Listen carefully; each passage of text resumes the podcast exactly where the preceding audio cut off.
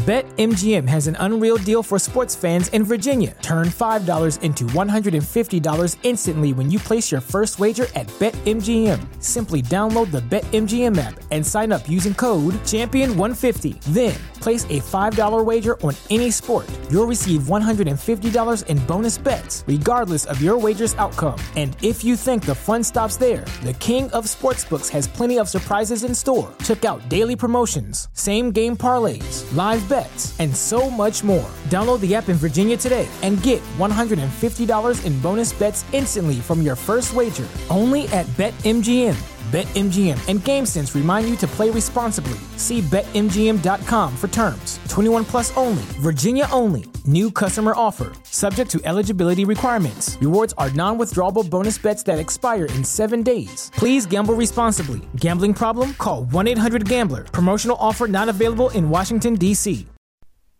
Hey, Incline listeners, looking to start your own podcast? Let me tell you about Anchor. First of all, it's free. There's creation tools that allow you to record and edit your podcast right from your phone or your computer. Now, you can even add any song from Spotify directly to your episodes. Anchor will distribute your podcast for you so you can have it heard on Spotify, Apple Podcasts, and many more. You can make money from your podcast as well with no minimum listenership. It's everything you need to make a podcast in one place. Download the free Anchor app or go to anchor.fm to get started. Welcome to The Incline, your Dodgers podcast for Dodgers talk, rumors, updates, and everything Dodgers. I'm Kevin Klein. I'm David Rosenthal. I'm Ian Nielsen. We're your host, and this podcast is powered by Dodgers Lowdown. And without further ado, It's Let's now ride. Time for the words that are recited before each and every game here at Dodger Stadium. Take it away, Vin. It's time for Dodger Baseball.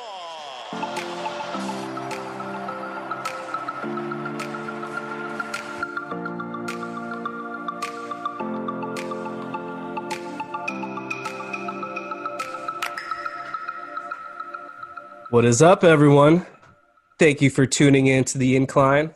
I'm joined by Ian Nielsen today as we continue our 2013 Dodgers Revisit series. This is part three. Today, we're going to take you through the start of June all the way up until the All Star break. Let me introduce Ian, of course. What's up, man? How's it going? Not too bad. Hopefully, we get closer to baseball, but in the meantime, we're just going to entertain ourselves doing this little Yeah. thing. Yeah, no, I mean MLB action, real action can't come fast enough. I, I mean, I'm I'm sick of watching old Diamondbacks games from last season against the Marlins. Right. I feel you. So, to refresh all the listeners out there, I took you guys up through June 2nd. The Dodgers had just lost a series to the Colorado Rockies. They're 23 and 32 on the season, and they had enough. They had to call up a certain young prospect from AAA, a Cuban outfielder. His name is Yasiel Puig. And Ian, I'll ask you this before Puig was called up, what were kind of what were your thoughts of what Puig might become? Yeah, he was the first Dodger prospect, at least in my life, that I gen- genuinely could not wait to see. I mean, I'm sure you guys remember. I mean, bef- in between Puig and Juan Guzman, there was not like any hype around any Dodgers prospects ever. It seemed like, like real, like this guy's gonna change the league hype. So I remember when Puig defected out of Cuba and they signed him, and um, I mean, I was thrilled. I remember creating him in MLB like 2K13, like that. Like I'm talking long ago when I was playing on the Wii, like trying to recreate Puig and. It, seriously, I, w- I was so excited for when this guy finally came up, and uh, I he did not disappoint. I, whatever issues he may have had later on with the Dodgers and tumultuous, you know, time there, he he certainly did not disappoint um, when he first came up. Puig Mania is one of the most. I, I mean, I seriously, I put it above Mannywood. It, it's it's one of those iconic things that Dodger fans, at least younger Dodger fans, can remember. You're totally right. Yeah, what I remember about Puig before the call up, we kind of knew this guy was going to have a lot of talent, and we expected 2013 to be his debut. And when that time came, expected him to be some type of spark plug. Obviously, not what would go down. That definitely exceeded my expectations. But I felt like his ceiling, he could be a five tool player. We knew he had a strong arm, knew he could hit, he had speed and power. So, yeah, there was definitely a lot of hype when Yasiel Puig got the call up. So, why don't we get started on June 3rd, 2013? Yasiel Puig makes his major league debut against the San Diego Padres, and Don Mattingly actually batted Yasiel Puig leadoff that game. And you want to know what he does, Ian? He gets a leadoff single in his first at bat. Yeah, um, I think I remember him hitting leadoff. That that was, I mean, that was even a shocker to me. Usually, guys come up, you hit him like seventh or eighth. This dude was just, I mean, he was ready. Like, I don't, there was no point in keeping him in the minor leagues. He, he clearly, I mean, I remember watching this game. He was ready. He was Yep. ready. Absolutely.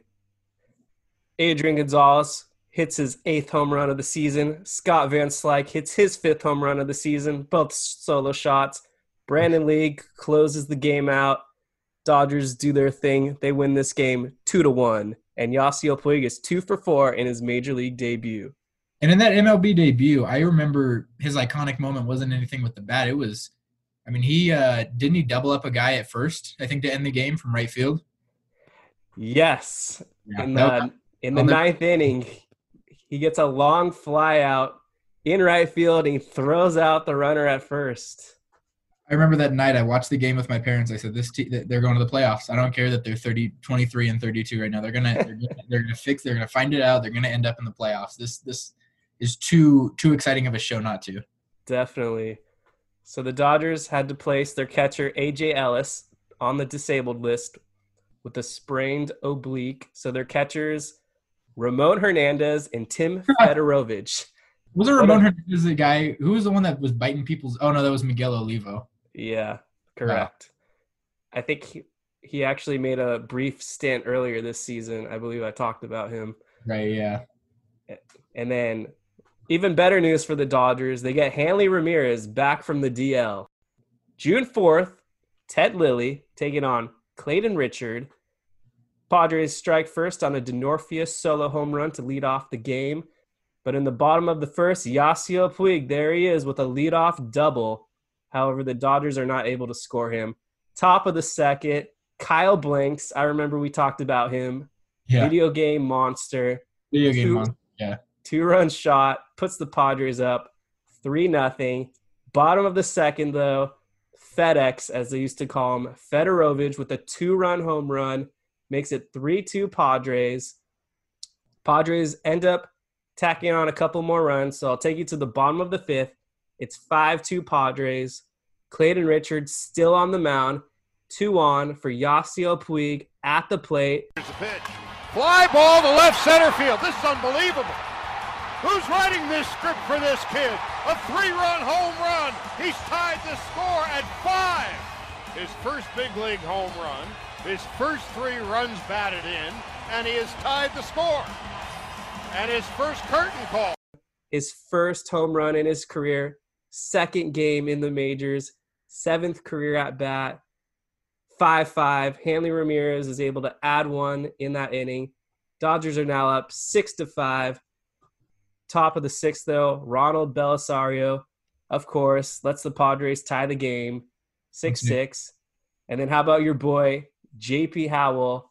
He gets a double play with the bases loaded to end the inning. Most underrated Dodger of all time. Just gonna put that out there again. I'm gonna beat it into your heads until you believe it. Absolutely right. Bottom six, the tie. It's the Dodgers actually were able to score a run, but the most exciting play is Yasiel Puig hits another home run, a two-run shot. Now the Dodgers are ahead nine to six. That's going to be the final score. JP Howell gets the win. Brandon League, 13th save of the year. So how about Yasiel Puig? Two home runs in only his second game. Yeah.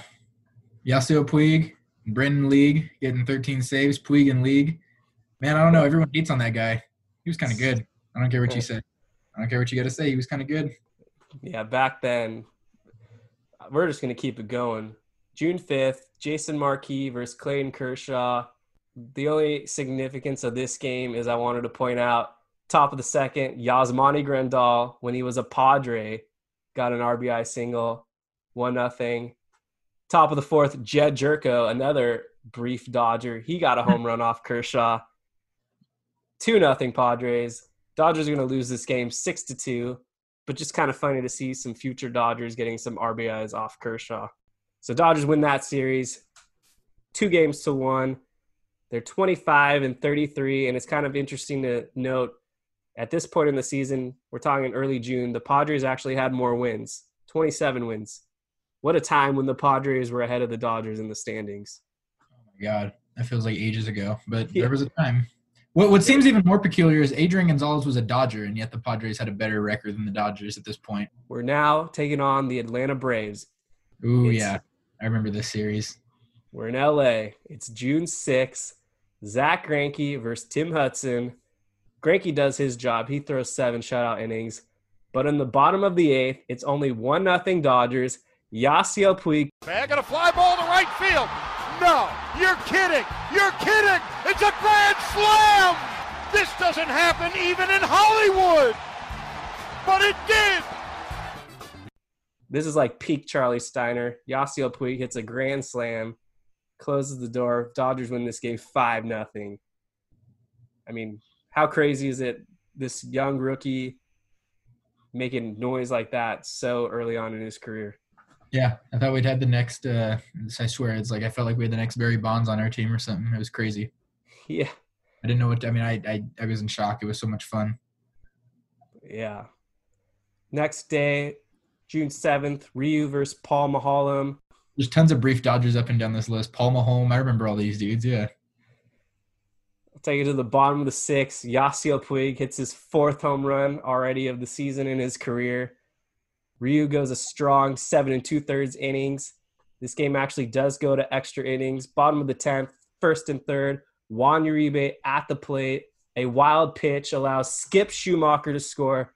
Dodgers walk it off two to one.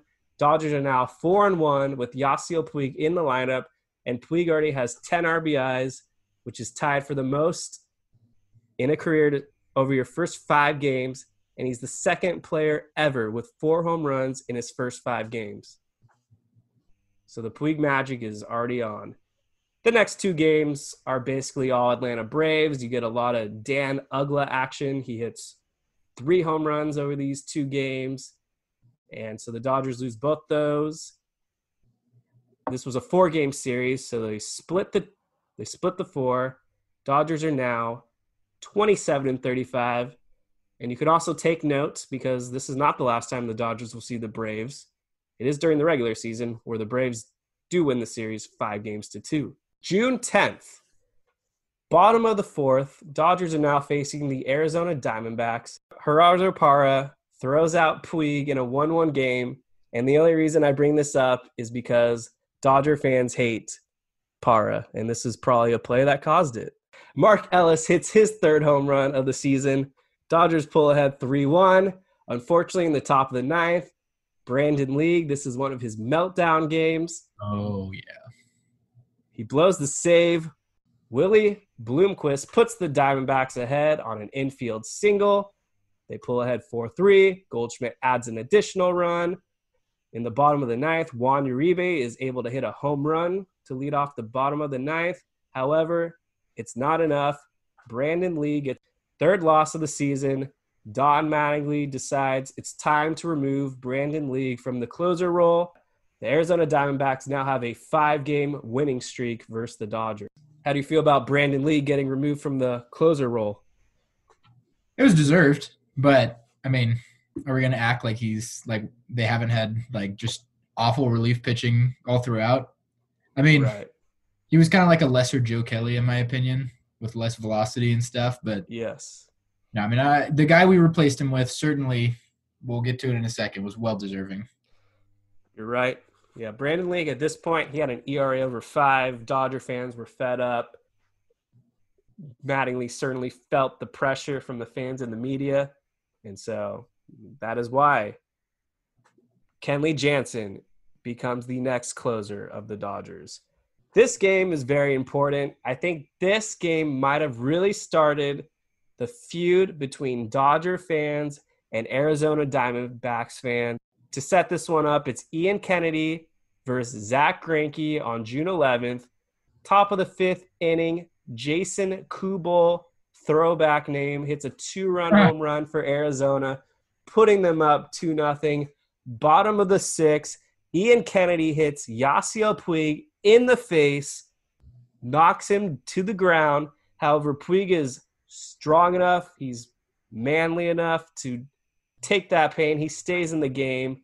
And then Andre Ethier, Captain Clutch, the most underappreciated Dodger, I feel like, by the media, not the fans, answers with a two run home run, ties the game up at two. And then what I love about Zach Greinke is even though he's a quiet one, he sticks up for his teammates. Top of the seventh, Greinke hits Miguel Montero, their catcher in the back. This is going to lead to a the bench is clear. The bench is clearing. So the umpires issue warnings to both sides. Bottom of the seventh, scumbag Ian Kennedy hits Zach Greinke in the helmet. Walks This- off the field well, before he could even get in the brawl. Too afraid, too much of a, you know, I'm not going to say the word to fight.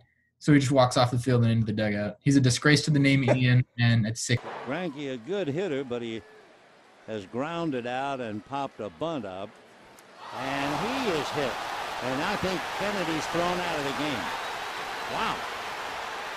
Holy mackerel.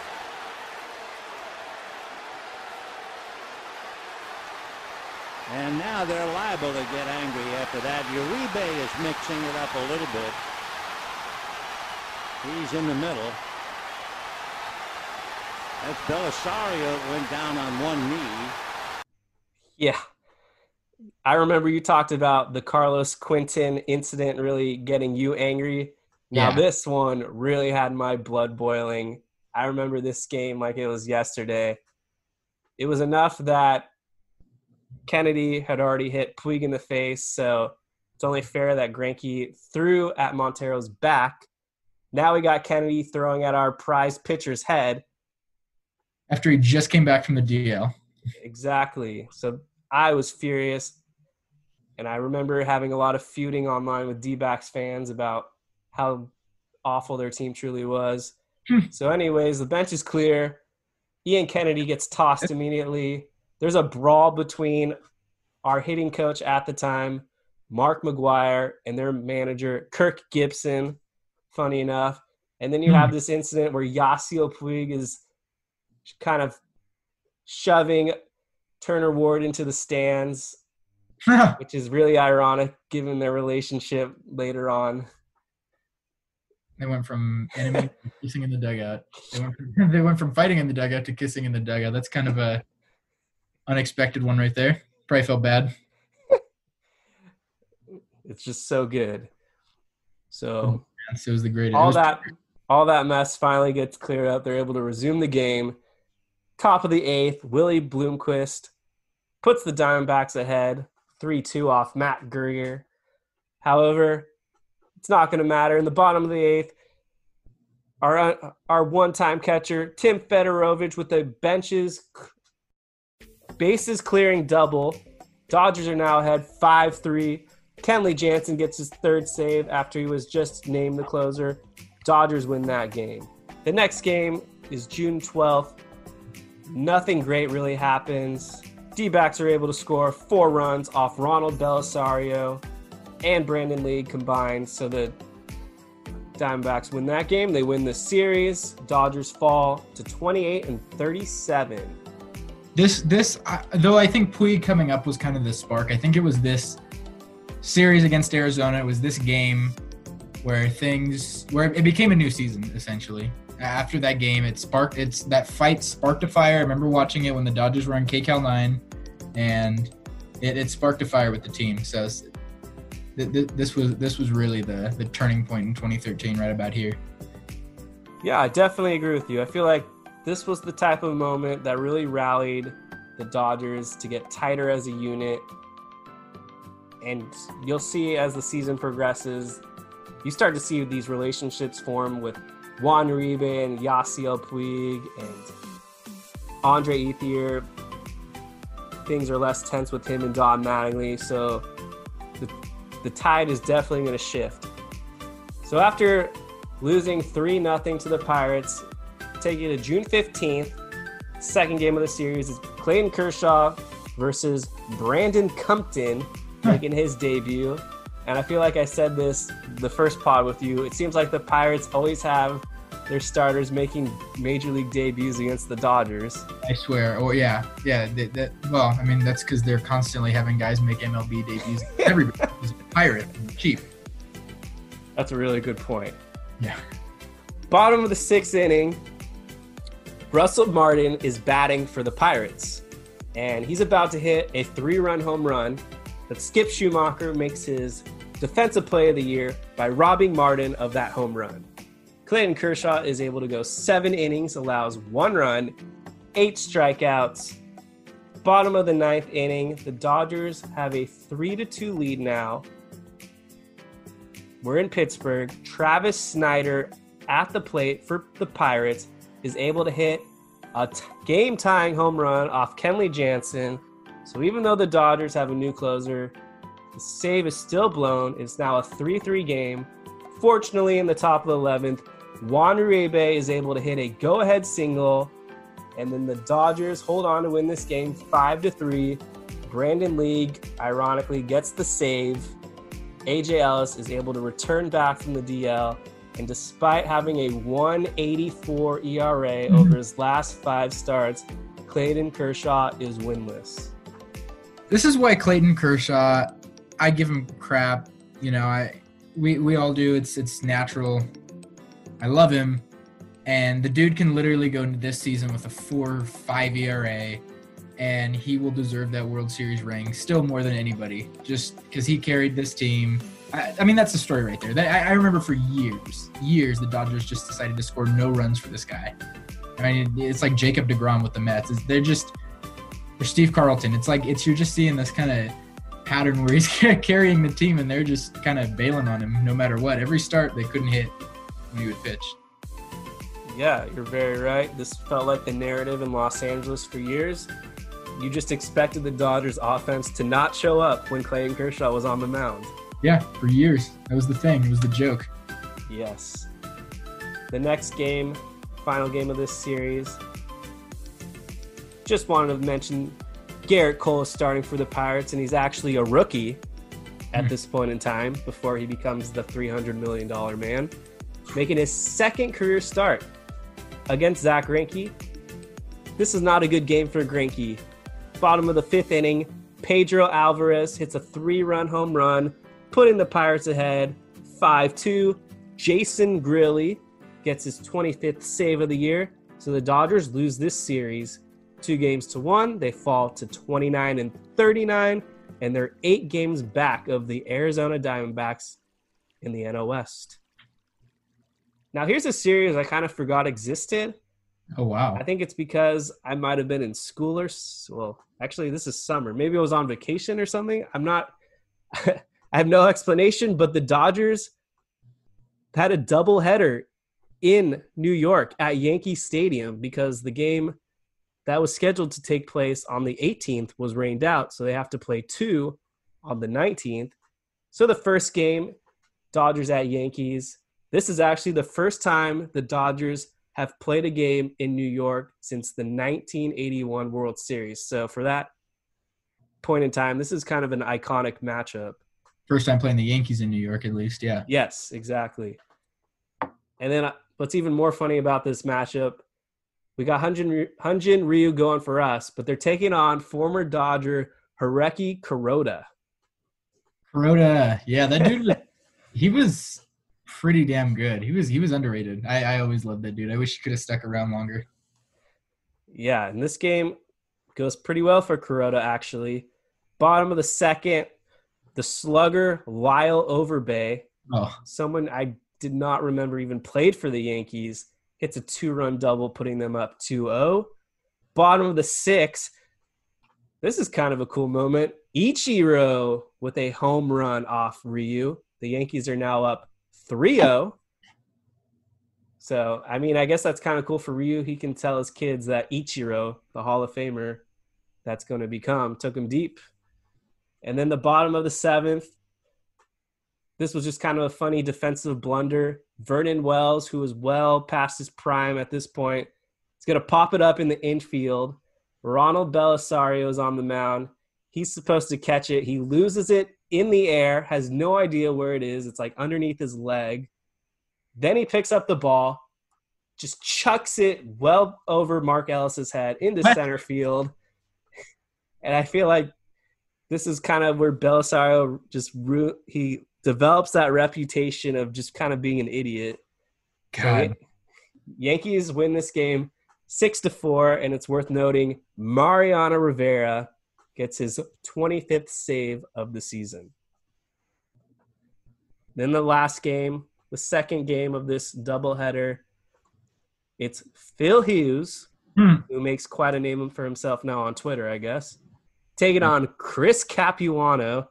Capuano throws six shutout innings. This game is all Dodgers. They win six nothing. Yasiel Puig actually hit his fifth home run at Yankee Stadium. He's off to a 474 batting average start. Talk about fire.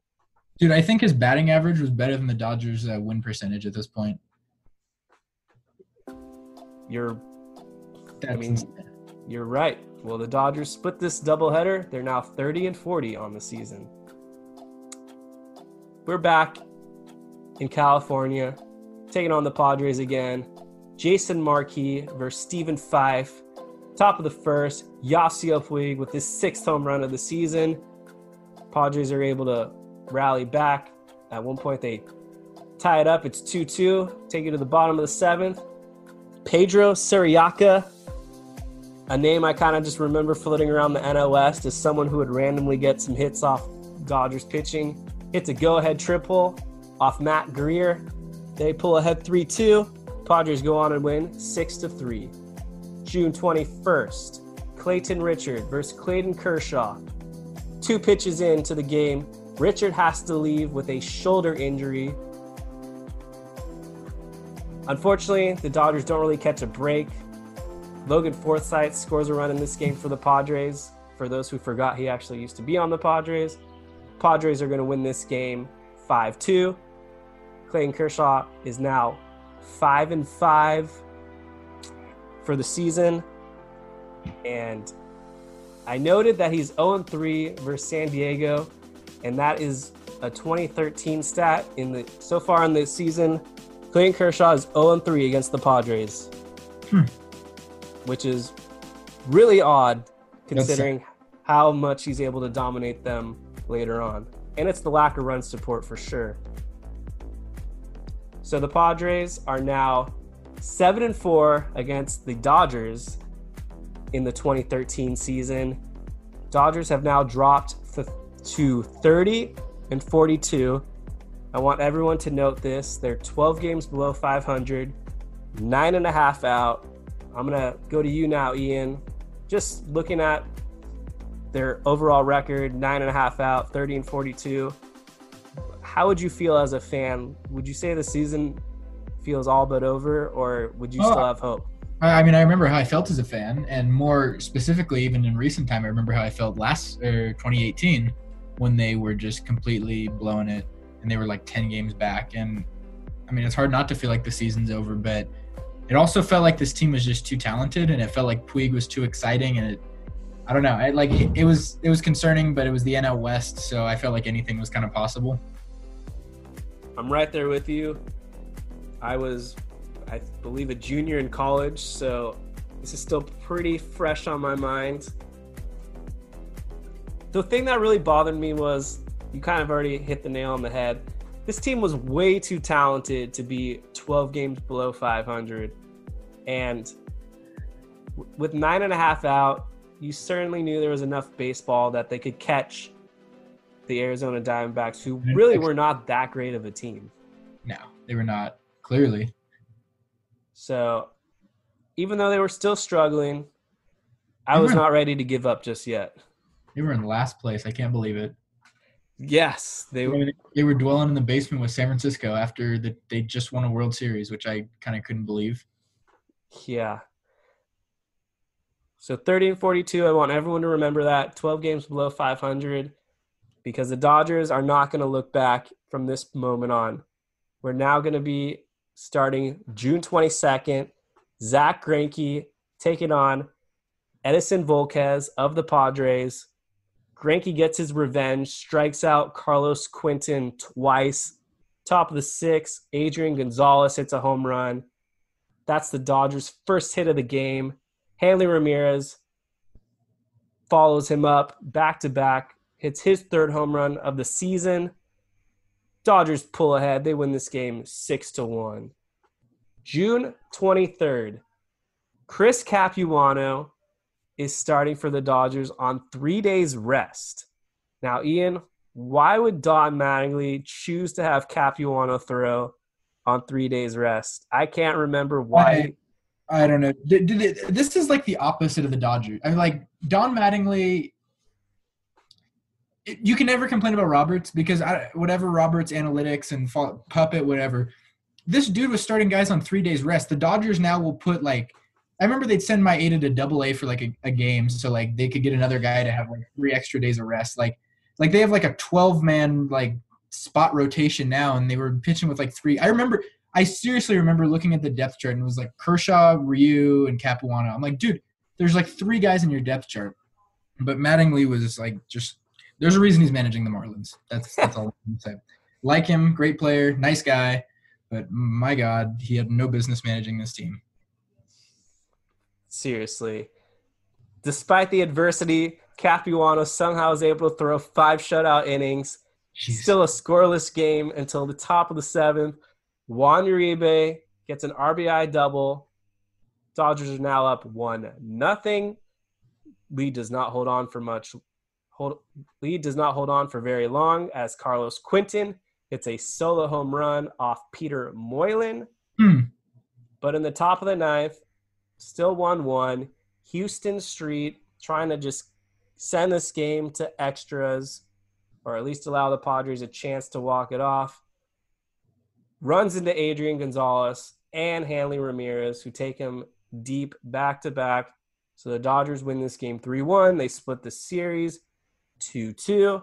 Dodgers are now 32 and 42.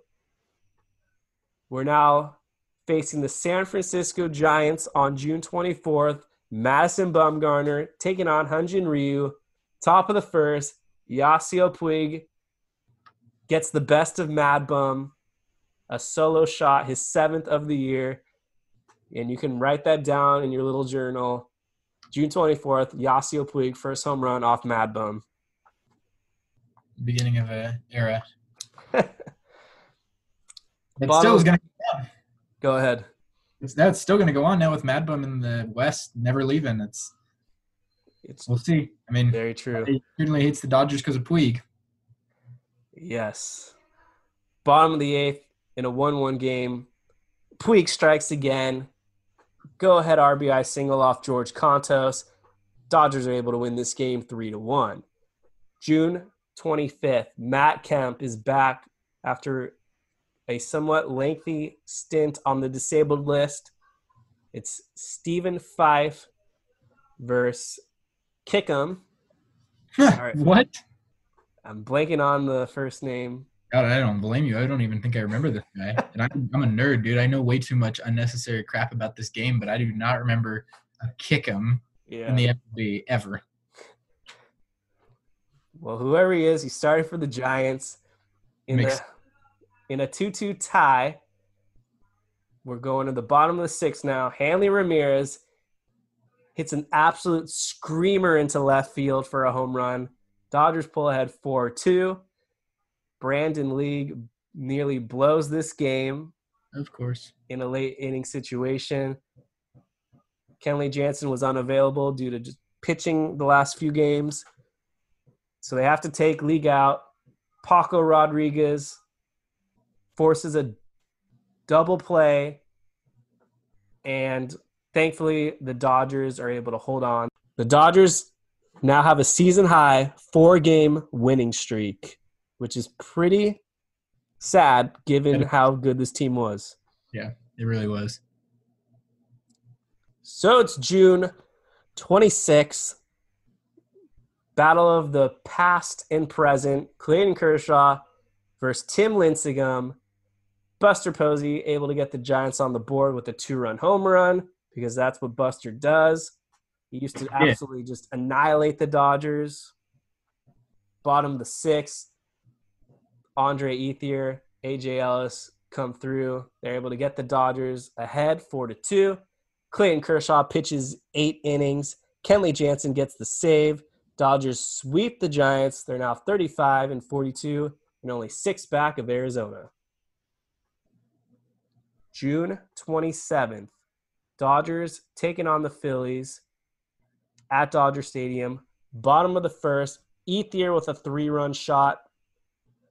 Dodgers strike early, three nothing.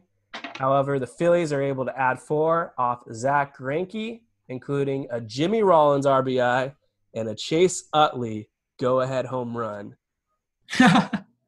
why did every why does dude every like every like washed up Philly had to come to the Dodgers? I mean, except for Ryan Howard. Like, yeah, Every washed up Philly came to the Dodgers. it's very true. And back then, this wasn't the only home run Chase Utley had against the Dodgers. I've Yeah. seen it in person. He used to, for whatever reason, really crush them. He did. He was. He was the man. Like people forget. He like he's one of the best offensive second basemen ever. Like he just is. You can't argue it. Definitely. So, despite earlier in the game, Yasiel Puig crashed into that hard screen in the outfield. Definitely was knocked the wind out of him. He's able to stay in the game. It's now Justin De Fratus, bottom seventh, in relief for the Phillies. He throws two straight sliders to to Yasiel Puig. Puig isn't able to make contact on either of them. He then attempts to throw a third slider to Puig.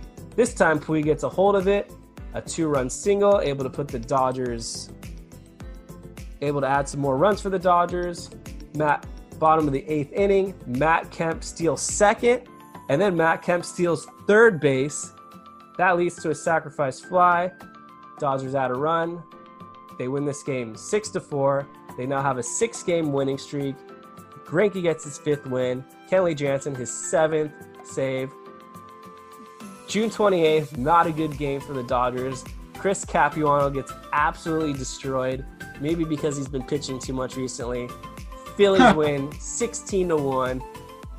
Michael Young had a great game, as did Delmon Young. June 29th, Hyunjin Ryu taking on Cliff Lee. Now, Cliff Lee used to be one of those starters who I thought was absolutely elite. Would have loved to have seen him in a Dodgers uniform during his prime. He always felt like a should like he should have just always been a Dodger. There was like about three trade deadlines I can remember where the Dodgers like should have picked him up or like blew it. You know when he was with Yeah. And a couple times with Philly. Yeah, they he should have been a Dodger. Yeah, definitely. He he was a gamer. He was, dude. That Phillies team was insane. That that rotation they had for like about two minutes was pretty brutal. Yeah, on a side note, the 2011 Phillies, who had like at one point people were calling them the greatest rotation ever. Yeah. Definitely some parallels to the 2019 Dodgers, where both teams get bounced in round one to a team that just had better clutch players. Yeah. So, all right. Chase Utley gets a first inning home run. There he is again. However, from the bottom of the first, Hanley Ramirez with a three run shot to center field. Dodgers are ahead 3 1. Top of third, Utley gets another home run. Jeez. It's 3 2. Top of the ninth, Kenley Jansen blows the save. So we have to take you to the bottom of the ninth in a tied game. AJ Ellis, walk off single, scoring Hanley Ramirez. Dodgers have, Dodgers have now won seven in their last eight games. Win this game 4 3. And then the next two games, or sorry, and then the next game, just go over it quickly. Dodgers win 6 1. So they win this series against the Phillies, three games to one. They're now 38 and 43. And this was kind of one of those AJ Ellis rare iconic moments. I definitely remember that walk off hit. really got the stadium electrified. So we're going to Coors Field now, I believe. It's Clayton Kershaw taking on Roy Oswalt. Now, here's a name that most people are going to associate with the Houston Astros, but Roy Oswalt actually had a brief stint with the Rockies before his career just totally ended. Yeah, Phil. He was a disaster on the Phillies. He really Yes. was very good with them. Like he was supposed to be the man, and he was terrible with the Phillies. Yes. So, Adrian Gonzalez is able to blast a two-run home run. Dodgers now up four nothing, and that's his 11th of the season. Yasi Yasiel Puig facing Adam Ottavino does this absolutely insane bat flip for his eighth home run of the year. So Clayton Kershaw is able to throw a complete game shutout, only allows four hits at Coors Field. He had eight strikeouts. He's now seven and five on the season. Dodgers have won nine of their last ten. Win this game eight nothing. And if you were a fan of Matt Guerrier, this is where his journey with the Dodgers comes to an end. They actually trade him to the Cubs in exchange for Carlos Marmol. Now, at this point, Marmol was pretty washed up. He was having a really bad time with the Cubs, despite a few years of pure brilliance as a closer with the Cubs. But the Dodgers bring him on, hoping maybe he can rejuvenate his career. So there it is. Marmol is now July 3rd. Carlos Gonzalez hits his 23rd home run of the year off Zack Greinke. Carlos Gonzalez is going to go down as one of those forgotten players just because his last few years he wasn't so great. But in his prime, this guy was an absolute beast. He was hitting home runs all day long. Thankfully, Juan Uribe is able to hit his fourth home run of the season to tie it up, tie it 4 4. Dodgers are able to hold on and win this game 10 to 8. It was an absolute slugfest. Matt Kemp hit his third home run of the year. I mean, we're in July and Matt Kemp only has three home runs. Hanley Ramirez hits his seventh home run of the year. He had a 14 game hitting streak going. And then Yasiel Puig is announced as both player and rookie of the month. July 4th, it's Ian's favorite holiday. Yep. Matt Kemp gives the Dodgers a 2 1 lead with another home run, starting to catch fire. Matt Cuddyer unfortunately drives in two off Chris Capuano. Rockies win this game 9 to 5. Capuano falls to 2 and 6. Although the Dodgers win the series 2 games to 1, they're now 40 and 44. It wasn't very patriotic of the Dodgers to lose. but they're now only 4 games below 500, so they're definitely right in a hot streak. July 5th, this game is an absolute Dodger slugfest. Matt Kemp has to leave, unfortunately, with a strained shoulder, so he's going to go back on the DL. But Ian, I'm going to leave this one to you. Juan Uribe had seven RBIs. He was only a single short of the cycle. Just give me, based off your memory, like how much faith were you gaining in Juan Uribe at this point? Well, considering the first two years of his contract, I had absolutely zero faith in him. He was, uh, I mean, it, I, I, was impressed. I, I, thought we were at least getting, you know, the Uribe we kind of knew from San Francisco or Chicago White Sox back. But I was, start, I was starting to think, okay, he's he's contributing to the team. He he's kind of hitting a late late career bump, but man, he this 2013 season, had he not had this, he'd be one of the most uh, hated Dodgers in recent memory for those first two years. Luckily, he was able to erase it when it mattered. So, very for, true. Very true. Really, it probably the most iconic moment of that season later on. Yes, I'm right there with you. I was very low on Juan Uribe. I had to sit through those two dreaded years, especially with Uribe batting below 200. Dude, I remember one game he like hit a sack fly for like his 10th RBI of the season or something, and people like he's getting high fives in the dugout like he just hit a walk off grand slam. Like it, nobody had faith in the dude. He, like it was just terrible. It was it was bad.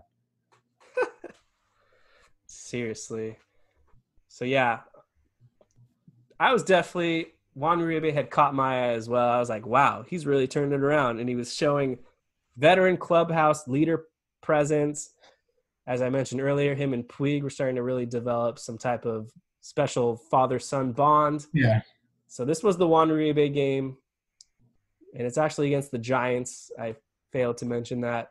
So Dodgers win 10-2. They also get Carl Crawford back from the DL after he had missed over a month. The next game, Giants win 4-2. And then the next game, the Dodgers win that game 4 to 1. So the Dodgers do beat the Giants two games to one in that series. They're now 42 and 45. July 8th, Dodgers taking on the Arizona Diamondbacks. This is the first time Zack Greinke is facing Arizona since that brawl that we mentioned a month earlier. So Greinke, the dude just knows how to get revenge. He allows only three hits over seven innings of shutout ball. Dodgers win six to one. Hanley Ramirez now has a 19 game hitting streak going. I just gotta say, from my personal experience of watching Greinke, you could argue he is just as clutch, if not even more clutch, than Clayton Kershaw. Oh, he's more clutch than Clayton Kershaw. He, I mean, Zack Greinke.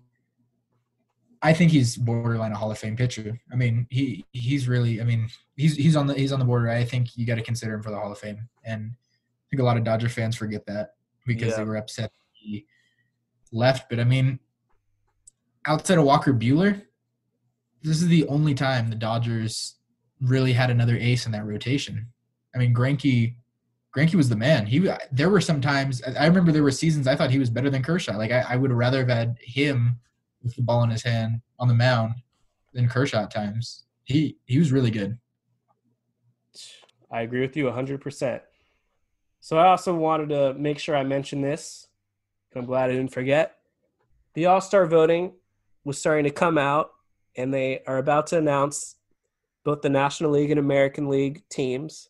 And Yasiel Puig did not make the initial roster, so he's able to participate in the the last player in fan vote. This might have been the first year they started this.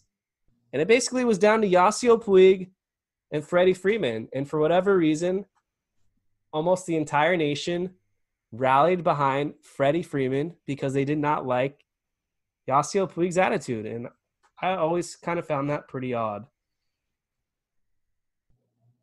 I mean, let's just not forget the fact that Yasiel Puig, with about a month under his belt, was even in the conversation for All Star is just insane. That just goes to show. I mean, the guy didn't even have like enough sample size, and that's how good he was. That people still were considering having him be in the All Star game. Yeah. And here's Yeah. a little pop quiz for you, Ian. Sorry to put you on the spot. How many Right. All Stars did the Dodgers have in 2013? 2013. Okay, give me a second. I want to say they had one. Well, you're 100% correct.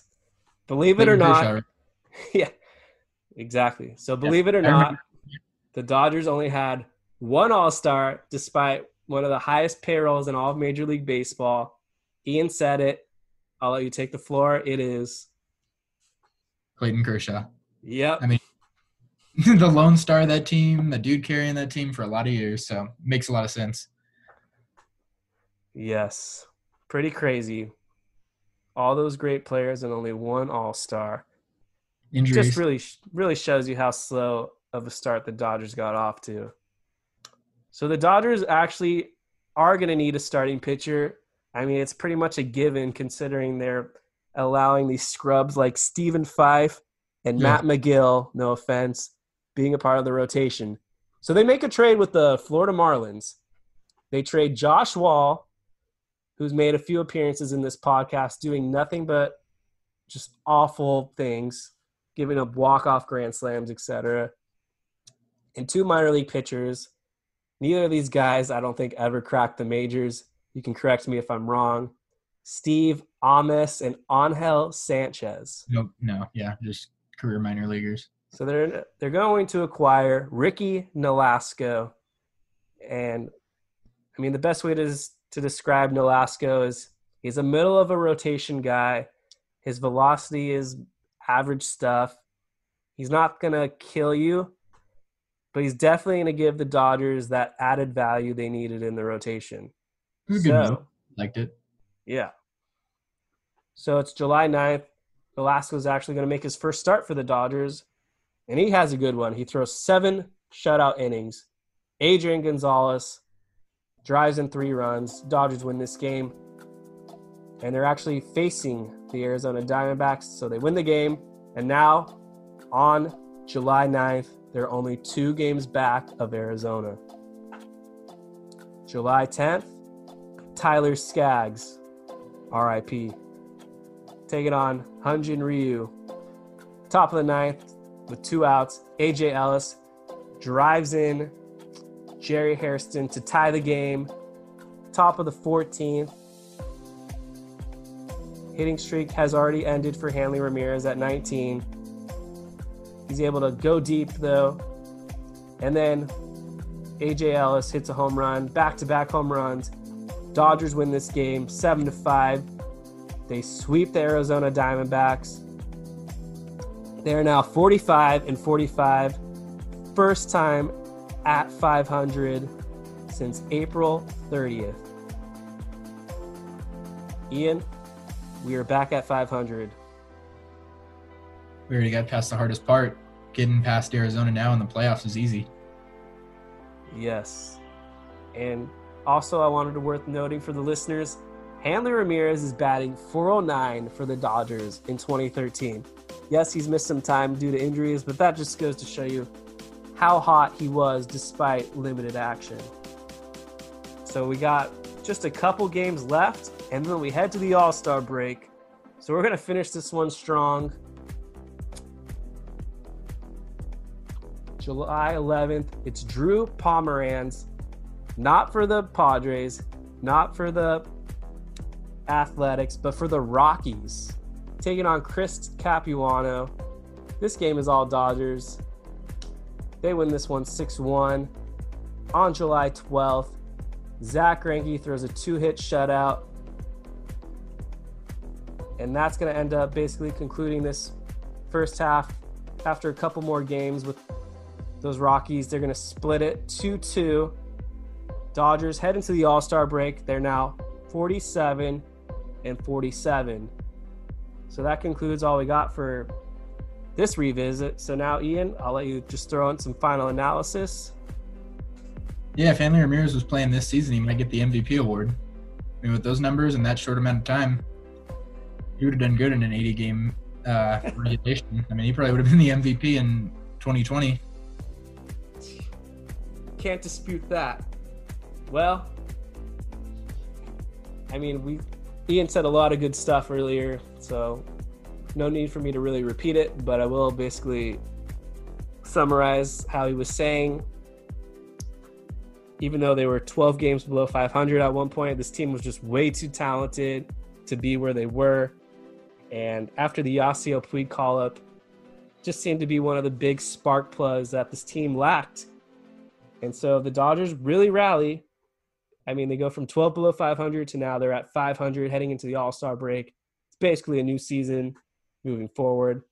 So on the next episode, that's where we're going to start to touch up on second half of July, probably all the way through the end of August, and then the last episode will be September and the postseason. So Ian, I'll let you have the last word. If there's anything you want to add. If there's any MLB GMs listening, uh, give Yasiel Puig a contract. Thank you. All right. Thank you all for listening to this latest revisit of the incline. We'll make sure to have a regular episode with David and Ian and meet myself later in the week talking all the latest MLB news. In the meantime, read what we got on Dodgers Lowdown and feel free to interact with us on Twitter. You all have a good rest of your day or week, whatever whatever time you're listening to this. We're out.